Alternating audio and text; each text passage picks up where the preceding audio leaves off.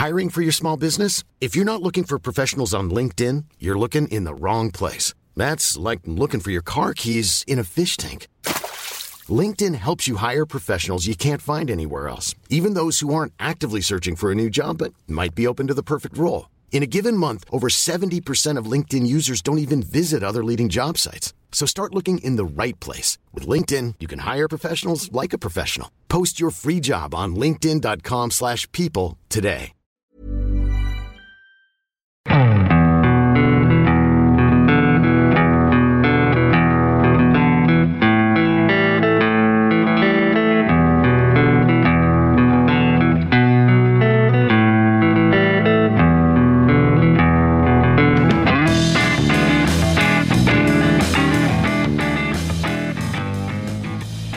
And welcome to the Second Tier Podcast. I'm Ryan Dilks and I'm joined by the Ben Affleck Batman to my Robert Pattinson Batman. It's Justin Peach. Good day to you, Ryan. Justin, how are you? I'm very good. I presume you've seen the latest Batman, if we're Yes. using those references. Yes, I uh, watched it the other day. It was um, surprisingly very, very, very good. Have you seen it? I yeah, I went to see it on Sunday, Sunday night, and I absolutely loved it. It was Yeah. a brilliant film. Yeah, I don't want to get too carried away. I don't think it's too far off The Dark Knight, you know. I, I, that is an outrageous claim, but I honestly think it was that good. I yeah, I mean, I, I grew up watching Michael Keaton as Batman, so I'd have him in like my top tier, and then Christian Bale. But I Robert Pattinson as Batman was is running them very very close. It was a really good film and Yeah. not a superhero film, which is absolutely ideal for Batman. Yeah. I, we're not sponsored by Batman. Um, let's just make sure that's clear. But honestly, if you haven't seen it, highly recommend it. It was very, very good. Anyway, we're not here to talk about Batman and No. other superheroes, Justin. We're talking about the superheroes of the second tier because this, this this is the number one championship specific podcast, the second tier. Thank you for joining us wherever you are. We've had a dynamite round of games from midweek, ladies and gentlemen. First of all, some of the goals scored were just outrageous. But then, in terms of the games, we had some great games, but in terms of what the results actually mean to the grand mm-hmm. scheme of things in the championship, a lot of foundations have been rocked by the set of results we've had in midweek, ladies and gentlemen. So we'll go through the handful of games we've got in midweek, talk about some of the news from the championship over the past few days, and then we'll finish off with the Craig Bryson pub quiz right at the end. But before we get underway, dear listener, let me tell you about our friends at FansBet, the fan-led sports betting company committed to supporting charities and causes which are important to fans. You can get a terrific welcome offer of bet £10, get £30 plus 10 free spins when you sign up using the link in the description of this podcast. UK mobile registrations only. Terms and restrictions apply. Full details on site. 18 plus. Please do gamble responsibly. Visit begambleaware.org for more info and do also check out Fansbet responsible gambling tools. Now let's begin with the race for automatic promotion. Bournemouth won. Peterborough won. Only the third time this season Peterborough have played an away game and not lost. And Grant McCann said he was disappointed just to get a point from this game. And he's got every right to, hasn't he, Justin? Because Posh were very impressive here. Bournemouth, definitely not. Yeah, uh, you've got to give yeah, uh, you've got to give all the credit to Peterborough um, for this game. They they took the game to Bournemouth, um, and they smelt they smelt something. They smelt fear. They they smelt uh, a rocky yeah a rocky patch coming coming onto Bournemouth. Um, it was a really really good performance from Peterborough. There was a there was a spell in the second half that I was particularly impressed with. The fact that Bournemouth were pinned back. Um, I think the only criticism I'd have at Peterborough in that 30 minute spell was they lacked sort of that clinical and confidence edge going into the final third, but they, they were really, really good and they pinned Bournemouth back for really long spells. Um, and hats off to Peterborough. It's probably the, the best I've seen them play this season, to be honest with you. I was really, really impressed with them. Sammie Szmodics was, was, was top notch. The defence were organised, which how many times have we said that this season for Peterborough? Um, yeah, I didn't. I didn't feel that Peterborough were in any danger of conceding the winner at all, especially in the second half. It was a really good performance from them. Yeah, and it's remarkable you say that, Justin, considering Bournemouth had 22 shots but only had two on target.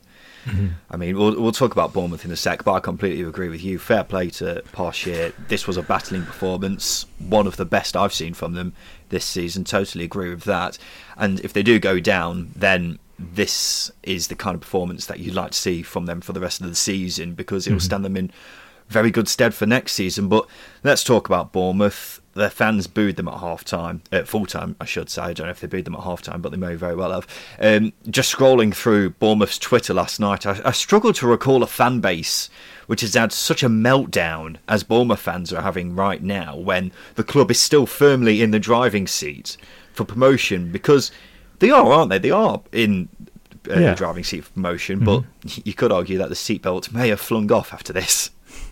Yeah, they are in the driving seat. They've got the game in uh, the games in hand. They obviously they're, back in the top two as well. Um, but it's performances like that that throw doubt towards everyone. That throw doubt into everyone's minds. It, the performance of the weekend put doubt in my mind um, as to whether or not Bournemouth have the credentials to finish in the top two. I got a lot of stick for it from from Bournemouth fans, but that performance last night was a very nice summary of what I've been talking about. Conceding good chances, relying on individuals to bail them out, the pace in this game from Bournemouth was painfully slow. And no disrespect to Peterborough, you're playing against bottom of the league. Where was the urgency in the second half to, to get the ball forwards? There was a moment where Philip Billing passed the ball back to Lloyd Kelly, and I think it got quite a few groans where he could have switched the ball to Todd Cantwell. There was just absolutely no pace from the Bournemouth team, and I think Scott Parker said that. But at the same time, I think I think the players are victim to to Scott Parker's style of play as well. It was a it was a dreadful performance, and you want to be playing Bournemouth and you want to goop before you play them.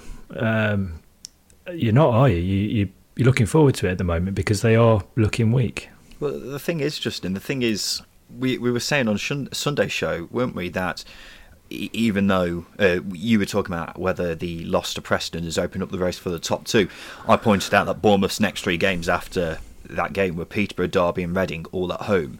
That should be nine points. Well, Peterborough is the least difficult of those games, and they've fluffed it already, haven't they? I, I get mm-hmm. the sense that the Bournemouth players are feeling the pressure. Hmm, I don't. I don't think it's necessarily pressure. I think it is style of play. I think. I think as well, some of them probably are a little bit out of form. I think you look at Solanke. I think there was a point where he passed it out of play. Um, he wasn't really in the game. He was coming really deep for the ball. But at the same time, if you're playing pedestrian football, your players are going to come searching for the ball because they're not getting it at, at the top end of the pitch. Um, and then you look at the selection as well. Ethan Laird didn't get in the team. Scott Parker cited that he needs more time to get used to the system. Well, for starters, Ethan Laird was one of the most consistent right wing backs in the league for Swansea in the first half of the season. Granted, he's had an injury and joined a new team, but Jaidon Anthony was selected at, right wing back or right back for this game, and um, Leif Davis wasn't playing at, at left wing back either. And Ethan Laird could have played there. So there's a, there's there's a lot of issues. Style of play and selection are, are just two of them and confidence, I don't think, is a factor here. They've got Derby at the weekend. Derby's away record is poor, yep. but we all know what Wayne Rooney's side are like. Their fans sing they'll fight to the end for a reason, and I think Bournemouth will definitely find that come this weekend. And Derby at the point where they've got nothing to lose, have they? So they'll have a mm-hmm. go. And I think that they've also got quite a good record against Bournemouth as well. So. Yeah, it's a it's a squeaky bum time for Bournemouth at the moment, isn't it? In the Chris Wilder derby, it finished Sheffield United four, Middlesbrough one. You were saying on just on Sunday, Justin, that you weren't too impressed with Sheffield United's last three games. Surely you're impressed with them here, weren't you? Oh, 100%. Yeah, they they they really, yeah, put the boot boot to me, didn't they? Not like they're probably listening, but yeah, it's, it, that was the type of performance that justifies not justifies but you can then excuse the last three games because they haven't been dropping too many points over the last three games. Um, and they and they go away or they go home and uh, beat a playoff rival so convincingly like that um, it, yeah they, they answer the critics um, and they did it really well that Bournemouth were really uh, sorry Borough were really poor but Sheffield United were at their creative best here they were defensively good and it almost felt like they out Chris Wildered Chris Wilder in this game. That's what it felt like. I think Morgan Gibbs White was sensational. The goal he scored with the little flick was unbelievable in itself, but Middlesbrough just couldn't cope with him. And when he's on form, like he was here, it's frightening how good he was. Without a doubt, for me, one of the best players in the Championship. But elsewhere, Sander Berge was great. He's finally been showing how good a player is in the last few weeks. Billy Sharp, superb as well it was a statement win in the way that other hmm. promotion chasing sides will look at that and go, fair play, you lot are quite good if they didn't know already. The question is, Justin, we talk about Bournemouth and how they're doing um, everything they can to make the automatic promotion race as interesting as possible. Could Sheffield United be the side that takes advantage of that? It's it's something that we've deliberated for ages, isn't it? We've been going in between uh, humming and ahhing as to whether or not Sheffield United can make the impact. But I'm just looking at the league table now. They are five points off Bournemouth. I thought their gap was a lot bigger than that, and obviously Bournemouth have got two games in hand on them. So I think if you're looking at playing squad, you'll say yes, they could they could make that um, they could make that splash because the only thing you you can put against Huddersfield is the strength in depth. Sheffield United have got that, so I don't see why not. But at the same time, can you discount Blackburn as well if they put together another run of form? They're in a similar position to Sheffield United and actually a point better off. So yeah, I think Bournemouth's poor form has opened it up definitely, especially to to likes of Sheffield United. Luton probably a bit too far away for them in QPR as well. I think Sheffield United are definitely the team most likely if there is a race for the top two. When you've got a player like Morgan Gibbs White, that's always a good start because he's sensational on his own. And if he stays 100% fit for the remainder of the season, then he'll definitely run it close anyway. Um, but it's not just him. Berge has been excellent recently. Defensively, they've yeah. been excellent as well. Four goals conceded in 11 games.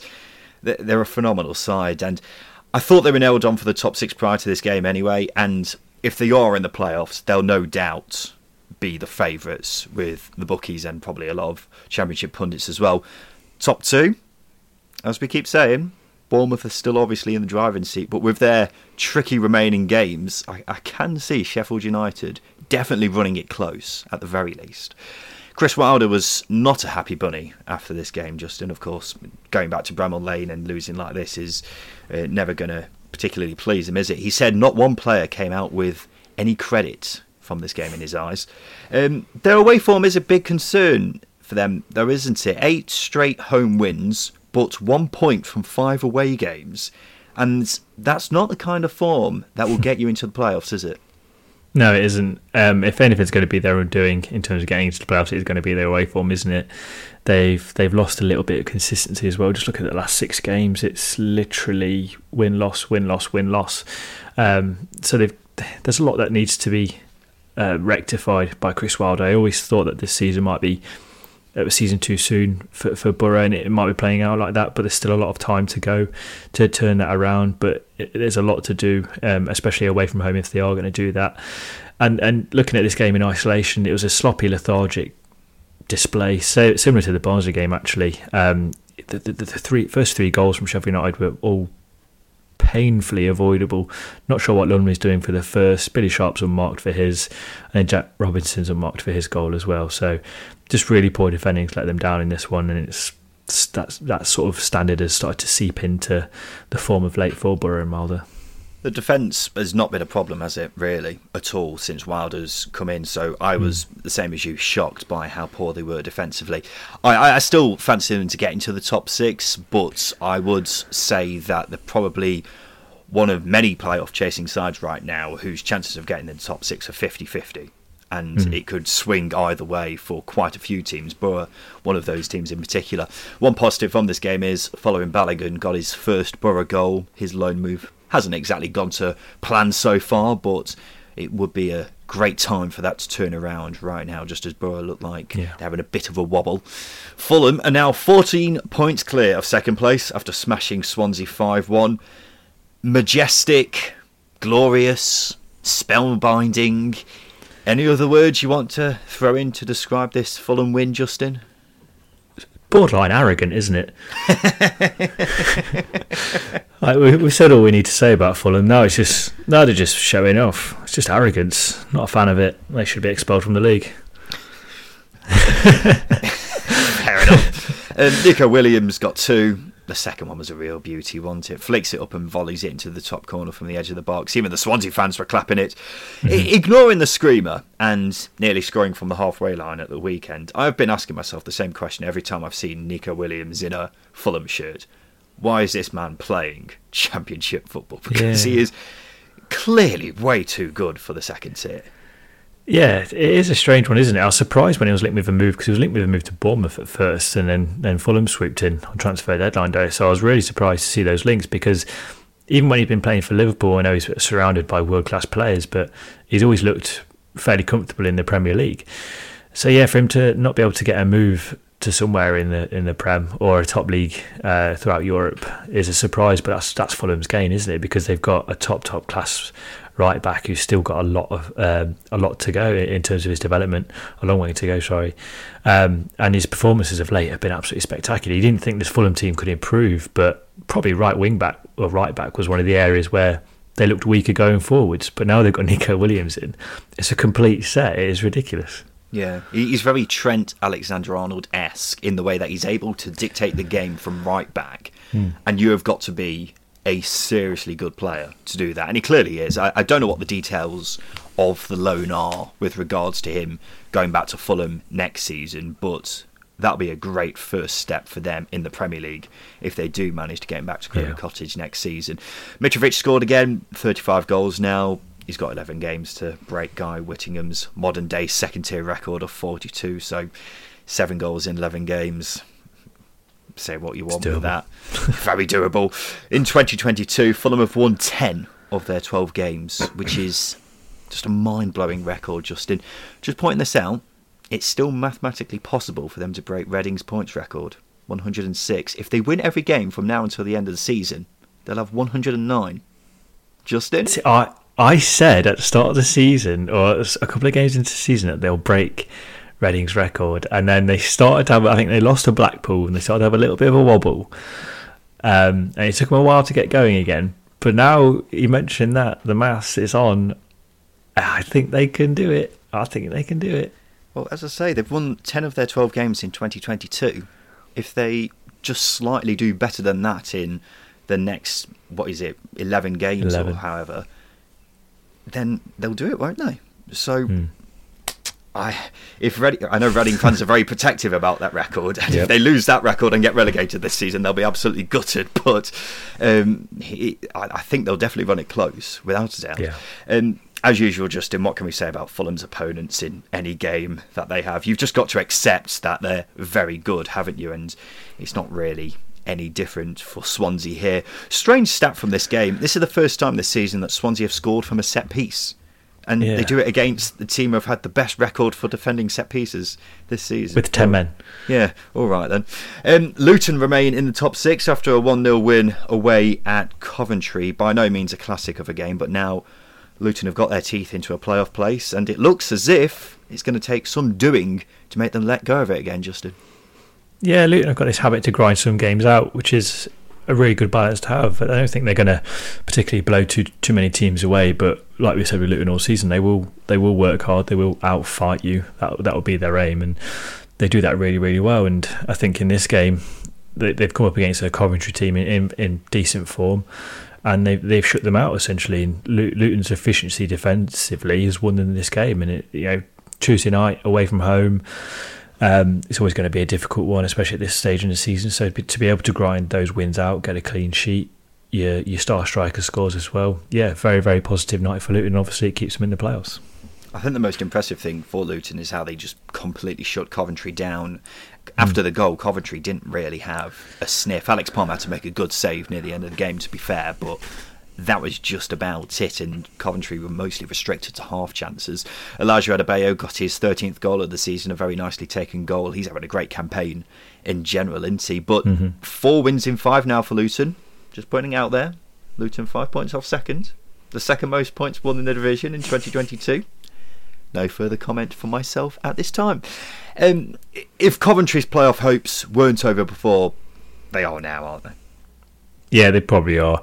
I think this again. This this is a game that highlights the a bit of imbalance in the squad. To be honest with you, you look at if if, if Victor Gyökeres, for example, isn't in form, then you've got to rely on Matty Godden. But his fitness has been an issue this season, which you spoke about in Sunday's episode.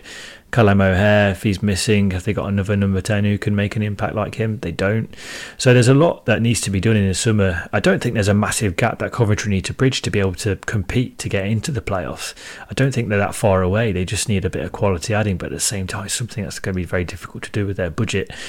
Um, but yeah, you're right. This was a game that probably ended their playoff hopes, but as I say, it's been a really good campaign from Coventry, and I think that's impressed me most about them this season is not necessarily how they create chances. They've been very good creatively, actually.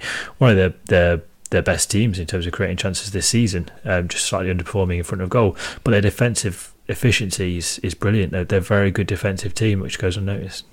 Yeah, I really want to emphasise that point that even though it looks like Coventry's season is all but over, it has still been a great, great season for them. After starting so well and falling away, it's very easy to forget how much progress they have made yeah. this season. Because most Championship pundits, like ourselves, had Coventry in or around the relegation zone at the start of the season, didn't they? And I don't think many fans were expecting anything more than a season where they stay clear of a relegation battle at, you know, at the highest point. But right now, a top half finish looks to be on the cards. I mean, they're, they're above West Brom, Justin, whose mm-hmm. wage bill must be gigantic next to Coventry. so I hope the fans are buzzing with this season, no matter how it ends.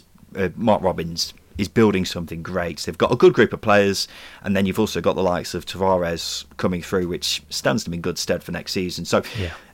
it, it's it, they're, they're treading a path that's very similar to what Luton have trod in the past, haven't they? Where they've worked their way up the division, mm-hmm. had it stay up in your first season, finish mid-table your second season, you only have to look at how they're doing this season to know what's possible for Coventry next season. So yeah. there's plenty of reasons to be optimistic if you're a Coventry fan.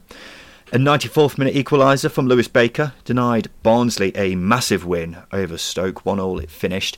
The place to start here, Justin, is Domingos Quina's goal. How he's managed to dribble from one corner of the box to the other is strange, but let's not take anything away here. What a strike that was.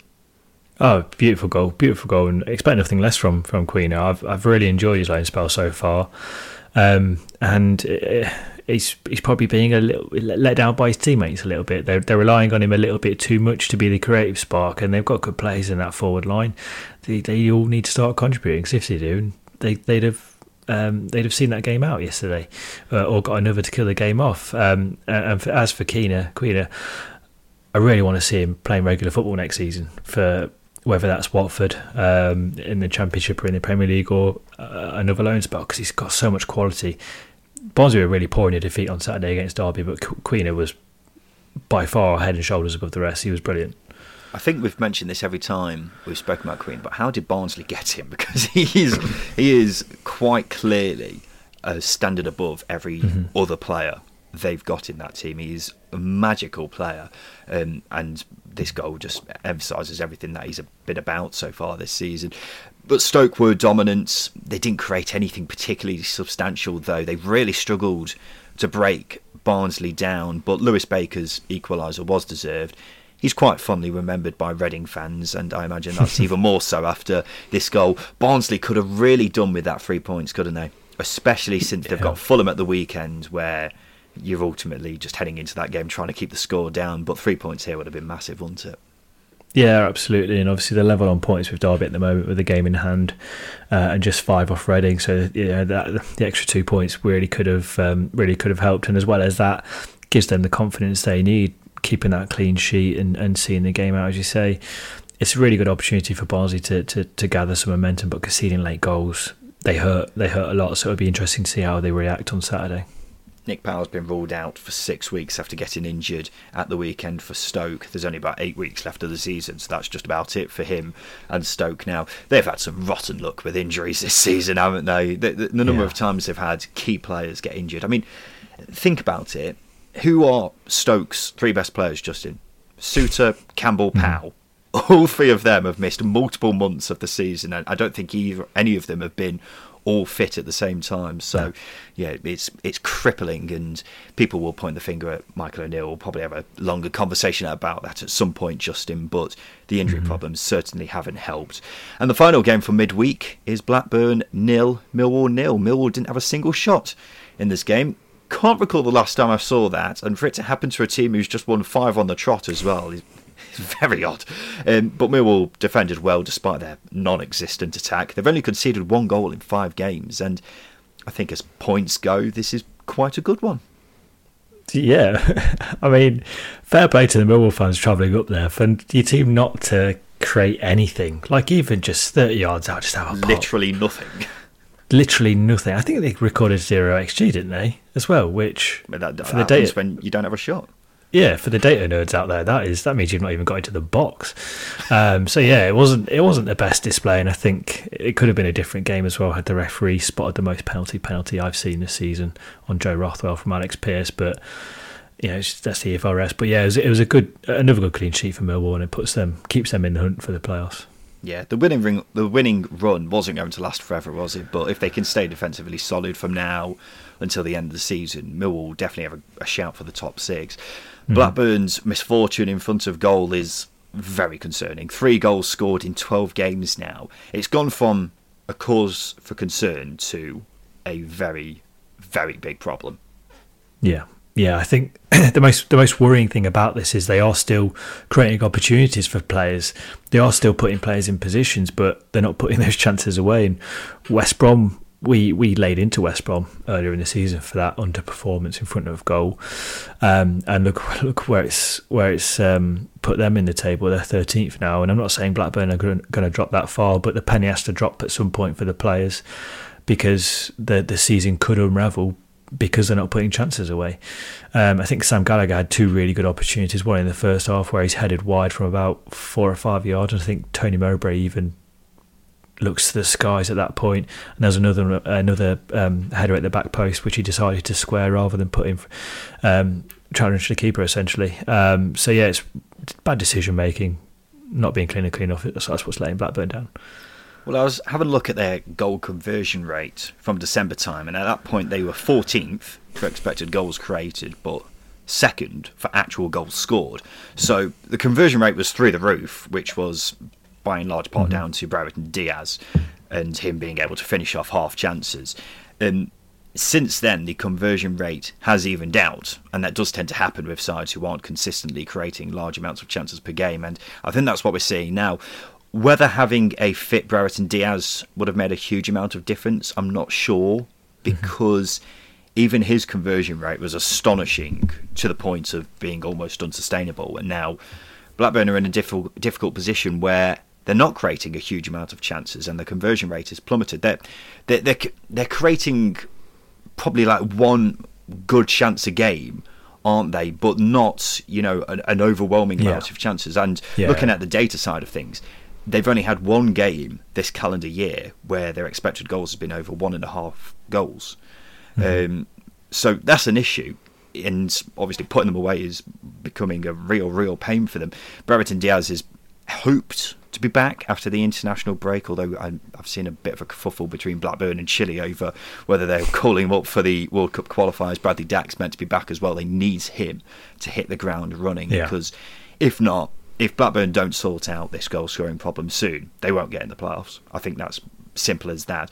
However, as we're pointing out, I was having a look at the uh, fixture difficulty for each side and working out the positions that each team are yeah. in, and Blackburn have got by far the easiest run of all the playoff slash promotion chasing sides. So hopefully that should stand them in good stead. Justin, let's have a quick break. After that, we'll talk about some of the news from the past few days and then finish off with the Craig Bryson pub quiz.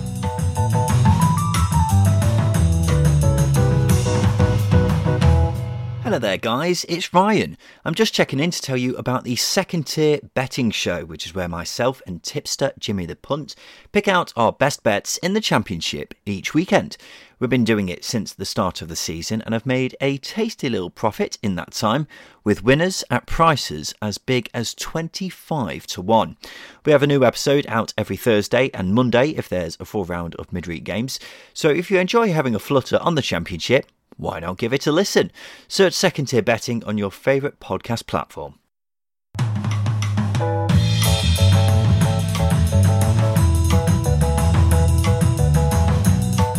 Welcome back to the second tier podcast. Now, during this show, we need to watch as much championship football as humanly possible, which can be difficult when games aren't on the telly. But, Justin, my dear friend, there is a solution. What is the solution, Ryan?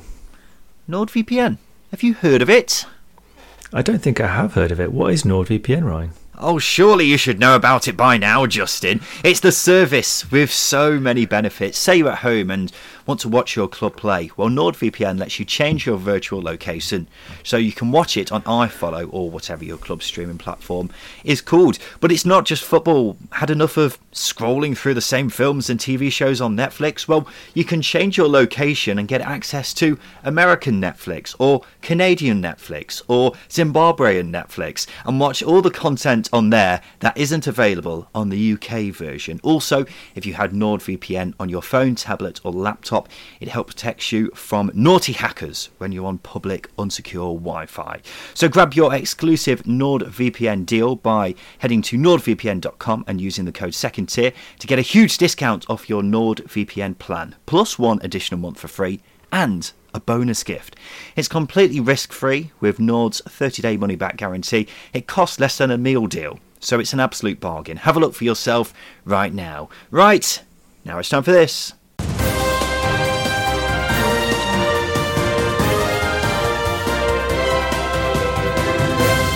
Yes, it's time for the news, and Barnsley have reported Reading to the EFL. According to The Athletic, they say the Royals have a competitive advantage over them because of its breaches with the rules around profitability and sustainability. Reading were docked six points earlier in the season for breaching those rules, but Barnsley chief exec Khaled El Ahmad says we are keen to avoid a similar situation to that which Wycombe Wanderers currently find themselves in with Derby County, whereby we are forced to take legal action if sanctions are applied in a non coterminous period where the continuous and sustained breach of regulations occurred. It seems, Justin, that the Derby Wycombe legal battle has opened numerous things the door to similar legal action, the can of worms, Pandora's box. So many things have been opened. But what what have you made of uh, Barnsley's claim? I, I don't agree with it. Um, I don't. I didn't agree with Boro or Wycombe's claims against Derby either. I don't agree with Barnsley's claim against Reading, um, mainly because for my money, Reading have had their punishment because of their rule breaches. They're they're, ser- they're still serving their punishment under their business plan, um, and that's the end of the matter for me. Obviously, if they do breach um, the, the business plan, then absolutely they should they should face the sanctions. But unfortunately, this is a result of passive governance from the EFL. All they had to do was put their foot down for Boro and Wycombe, and none of this would be an issue. Um, all they had to do was ensure that their profit and sustainability rules were solid and watertight, and this wouldn't be an issue. Yet we're here now um, with this situation, and unfortunately, we're we're going to see possible more uh, more legal action, possibly more legal action um, unfolding uh, which t- d- detracts from the good football that the championship put out. Uh, it makes the league look amateur, to be honest with you. Hmm. I don't think Barnsley have got a leg to stand on. If they go down this season, it won't be because of the spending power to other clubs. It'll be because they've been crap for nine tenths of the season. Yeah. Not not even nine tenths actually. It's more like nineteen twentieths. The only reason Barnsley have got any hope of staying up is because two teams have already been punished, and I don't think any Barnsley fan will deny that they deserve to go down this season based on what we've seen so far. The EFL has got to stand firm here, otherwise, this is going to happen every season and it's going to set a precedent for it to be happening all the time. And it could end up leading to clubs suing referees for getting a decision wrong unless the EFL sets an example now. So 100% the EFL needs to stand firm and tell Barnsley just get on with it. Um, it wasn't, you know, Reading who, you know, lost half their back, lost half of Barnsley's backroom yeah. staff at the start yeah, of the yeah, season, and um, got rid of two of their best players as well. So yeah, it's it's it, it seems like they're just trying to grasp at as many straws as possible, if you know what I mean. Yeah, yeah, I completely agree with you. It's worth pointing out that Reading fans have made a really good argument against the the sanctions or possible sanctions. Is that they've hired Paul Ince uh, to balance out the competitiveness. So make of that what you will. I don't think Barnsley can go after Reading after hiring Paul Ince. So there we go. no comment. Danny Simpson has left Bristol City. His contract has been mutually cancelled after making just eight appearances this season. Brilliant news for Coventry fans. Gustavo Hamer has signed a new deal at the club to keep him there until 2024. His old contract was set to expire in 2023 amid interest from elsewhere. The Hamer Badger is one of my favourite players in the division, Justin, purely because it's just so rare for a player to be so elegant on the ball, but so vicious off it. Yeah, he's he's he's really nice balance, isn't he? And I think he set a very high standard for himself in his first season last season, and this season I don't know if he's met the same standards or he's just gone under the radar because of other players have been really really good. But nonetheless, the, the growing interest in him um, is is a good sign. It's a good sign for him. It's a good sign for Coventry because they're becoming this this team that develops players, that improves them, and, and possibly might sell them on. There might be a decent release clause in there that means Coventry get a fair whack, and obviously the value of that player is protected as well. So it's good news for everybody, and yeah, he's he's a he's a very good player, a very very good player, and one that is well liked, especially if they are yeah a bit bitey off the ball and good with it. Blackpool defender Marvin Ekpiteta has also signed a new deal until 2024. Someone we spoke about very recently, Justin. Something mm. we haven't mentioned with him is his rise through the divisions. 2019 was his first year at Football League level. at the age of 24. Prior to that, he had spent most of his career not even playing National League level, it was the tier below that.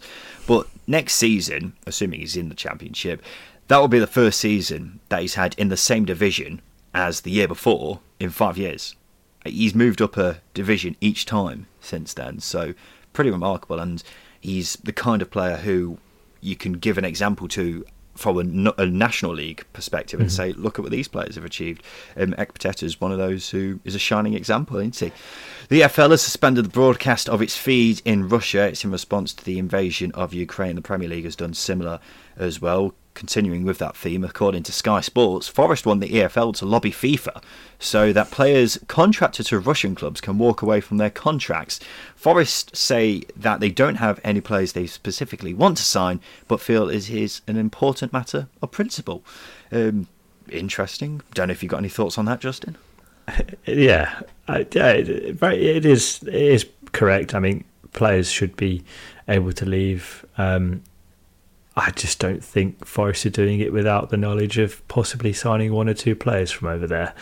Um, they may, might have their eye on a couple of players, but nonetheless, yeah, they, they are right. I just don't know why Forest are leading the the lead, leading the charge uh, mm. to FIFA on this, not anybody else, like lawyers. Yeah, yeah or you know the EFL in general, or FIFA yeah. for that matter. Um, Transfer rumour time. Birmingham Live says Keinan Davis is really enjoying his time at Forest, and Villa are keen to sell him. A deal will be done in the summer if all parties agree to it. You're a fan, aren't you, Peachy Boy? I'm, I'm assuming you'd love mm-hmm. to see mm-hmm. him at uh, the City Ground permanently next season. Yeah, I think with a lot of players who spend a lot of loan spells away from clubs, it's nice to see them end up somewhere and be able to flourish. And Keinan Davis has been brilliant. Not a prolific goal scorer, but what he adds to that front line at Forest is invaluable. He's, he's a really top, top player, still very young, and physically, he looks incredibly difficult to defend against. Arsenal struggled with him, Leicester struggled with him. Um, and, and, Liverpool might struggle with him in the next round of the FA Cup. Uh, he's a very good player and he's destined for the Premier League. I'm hoping that Villa don't ask for an extortionate amount of Probably money will. for him. Yeah, that that's that's my only fear with it, and I can't imagine his wages are particularly cheap as well because he's been at Villa for so long, yeah. and has played a handful of games in the first team. That I fear that if his wages are as big as I fear, and Villa asking for a decent amount for a transfer fee, mm-hmm. then Forest may be priced out of it. But, we'll see. I'm I'm the same as you. I'd like to see him in a Forest shirt again next season. And finally, Bristol City's deal with its main shirt sponsor is set to come to an end on March 31st. It's after MansionBet announced that its betting brand will cease trading. The bizarre bit about this story is Bristol City will continue to wear the MansionBet logo on their shirts for the remainder of the season. So they'll be advertising a defunct betting company in the last two months of the season, Justin. Oh, if it ends, you may as well just donate the space to a local charity potentially. I don't know. Um, that makes a lot more sense to me than yeah, advertising uh, a brand that doesn't exist or a sub brand that doesn't exist anymore. Very Believe weird. it or not, that is exactly what Bristol City fans have been saying. So, yeah, I'm not sure what the thinking is behind that decision, or just make it something funny at the very least. I'm, try- I'm trying to think of something funny now off the top of my head. I don't know. Like the the the, the bridge, the Clifton is it the Clifton Bridge? I don't know, something to do with that, Why or would maybe that be just. funny? I don't know. I'm trying to. You put me on the spot here. I don't know. So, You didn't have to come up with anything. No, I didn't. I don't know. Maybe Famara Diédhiou. Like let's let's throw it back to Famara Oh, I would love Famara Diédhiou's face just to be plastered on the front of uh, the commentary shirt. Uh, Coventry shirt? Where the... God, this, this has gone off rails, hasn't it? Right, now it's time for this. All right, all right. Settle down, you lot. It's time for the Craig Bryson pub quiz. Indeed, it is, Mr. Bartender. This is a game where Justin and I try to guess a mystery championship legend. This week, it's Justin's turn to give me six clues on a player who's made at least 200 championship appearances. I've just got to guess who it is. The score is 11 9 to myself. Time is running out for Justin Peach to turn it around, but I get the feeling you're going to really stitch me up with either the most obscure player in the world or you're going to give me some really crap clues. These these clues are good, and it, this player is not obscure if you know your championship. So there we go. That's where Okay. that's what we're doing today. Well, I'll, I'll, I'll, I'll hold you to that in f- two, three minutes' time. Uh, first clue, please, Justin. I made 234 appearances, scoring 39 goals. Okay, that sounds like a midfielder. I will go with Paul Anderson. That is not Paul Anderson. I thought for a moment the look on your face. No, it's not. It's not Paul Anderson. Uh, I started my career in non-league before getting a chance at Millwall.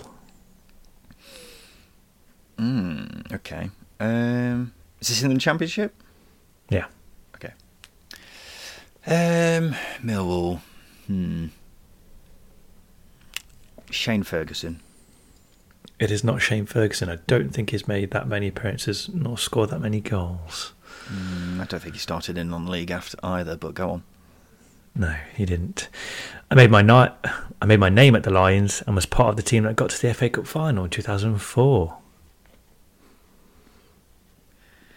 I was going to say a certain Australian then, but surely he didn't start off in non-league.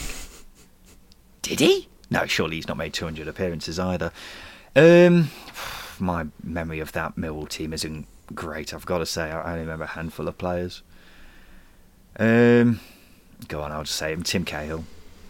It is not Tim Cahill. I thought you were going to go for a different Australian. While at Millwall, my career nearly my career nearly prematurely ended thanks to a recurring back injury, which prevented me from sprinting. A basic need for a player in my position. A basic need for any footballer, actually. Yeah, that doesn't really narrow it down at all. No, it doesn't. Um, This player got his situation fixed at uh, the Harley Street Clinic, which was actually in the, the bio. If that narrows it down any more for you. Oh yeah, yeah, yeah. I know it will. um, the, fact I only know one club who this player's played for is not helping me at all. Um, Jimmy Abdou. It is not Jimmy Abdou. Next clue. Oh, I guess I'm gonna have to answer. I signed for Neil Warnock at Sheffield United, which is a surprise as I was one of the players that said that he said that's for Muscat that in Yeah. the famous documentary. Um, um, um. It is Ifill. Is it Paul or Phil? Um, how many clues have I got left? You've got one more clue after this. is it Paul? Paul Ifill. Phil Phil Ifill. No, there's two Ifills in there. there is, but I think one's irrelevant. It is Paul Ifill. It is Paul Ifill. Okay. I'm now laughing at the name Phil Ifill. Phil Ifill. Is there a player called Phil Ifill? I don't think there is a player called Phil Ifill. That's that's really good knowledge. Uh, I'll give you that because I thought he There would be very niche. He falls. There is a Phil Ifill. Oh. Yeah. also played for Millwall. Did he really? I'm not sure if he's related. Um, no, he's not. Yeah. Um, but Paul, it's Paul Ifill, is it? Just to get that. It is. It is Paul Ifill. Yeah, yes. okay. Yeah. What's the last clue, Justin? I went with Warnock to Crystal Palace before retiring after a stint in New Zealand, where I am the manager of Christchurch United. Wonderful. That's really nice to hear. Do you want to know another fact about him, Justin? Okay, let's go. He follows the second tier on Twitter, so I see his tweets all the time. Um, so he stays very much in my memory. Completely forgot he then. played for Millwall, though. Um, there we go. That means it's, what is it, 12 9 to myself for the season now. I thought you were going to do me there, Justin. When we were I- I did as well. The, uh, I did as well. The last two, but uh, I got there in the end. Um, so there we go. Another episode of the second tier podcast wrapped up for midweek, ladies and gentlemen. Just before we go, we want to say a thank you to everyone who listens to us week in, week out. As many of you will know, our Twitter account got suspended recently. It's thankfully now back, but we were worried that it might affect how many listeners we get, and it didn't. And that shows that we've got a brilliant core of listeners now who will listen to us um, in e- in each and every episode, and that means a lot to us because we put a lot of effort into the, each show. And to give you the lowdown on everything that's the best in the league in the world, and for it to be us who gives you that is a it's a great honour, and we we appreciate you as listeners. So thank you for your continued support. You may not agree with everything that we say, but football's a game of opinions, isn't it? And we're grateful that you come here to listen to ours. So there you go, second tier podcast. We'll be back again on Sunday to talk about all the weekend's games as we head towards the business end of the season. Are we in the business end of the season now? Just in ten games remaining. Yeah, I think that's the business end. I did I did put a business end in my notes, so I think we're now yeah we're entering business end Yeah. time. if it's, if it's not now, it's definitely after the international break. So we're, Yeah. we're there or thereabouts, whatever the case. Um, so there we go. Business end of the season, championship. Here we go. Second tier podcast back on Sunday. I've been Ryan Dilks. I've been Justin Peach. Thank you for listening.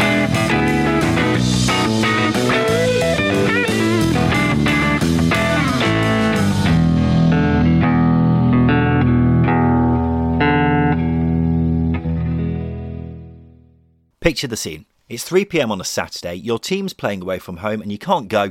You're sat there wanting to watch your championship side play, but you can't get it on your telly.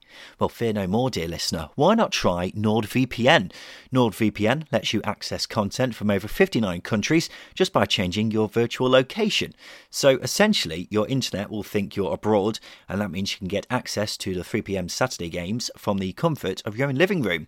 It's not just football, you can do it with streaming services as well.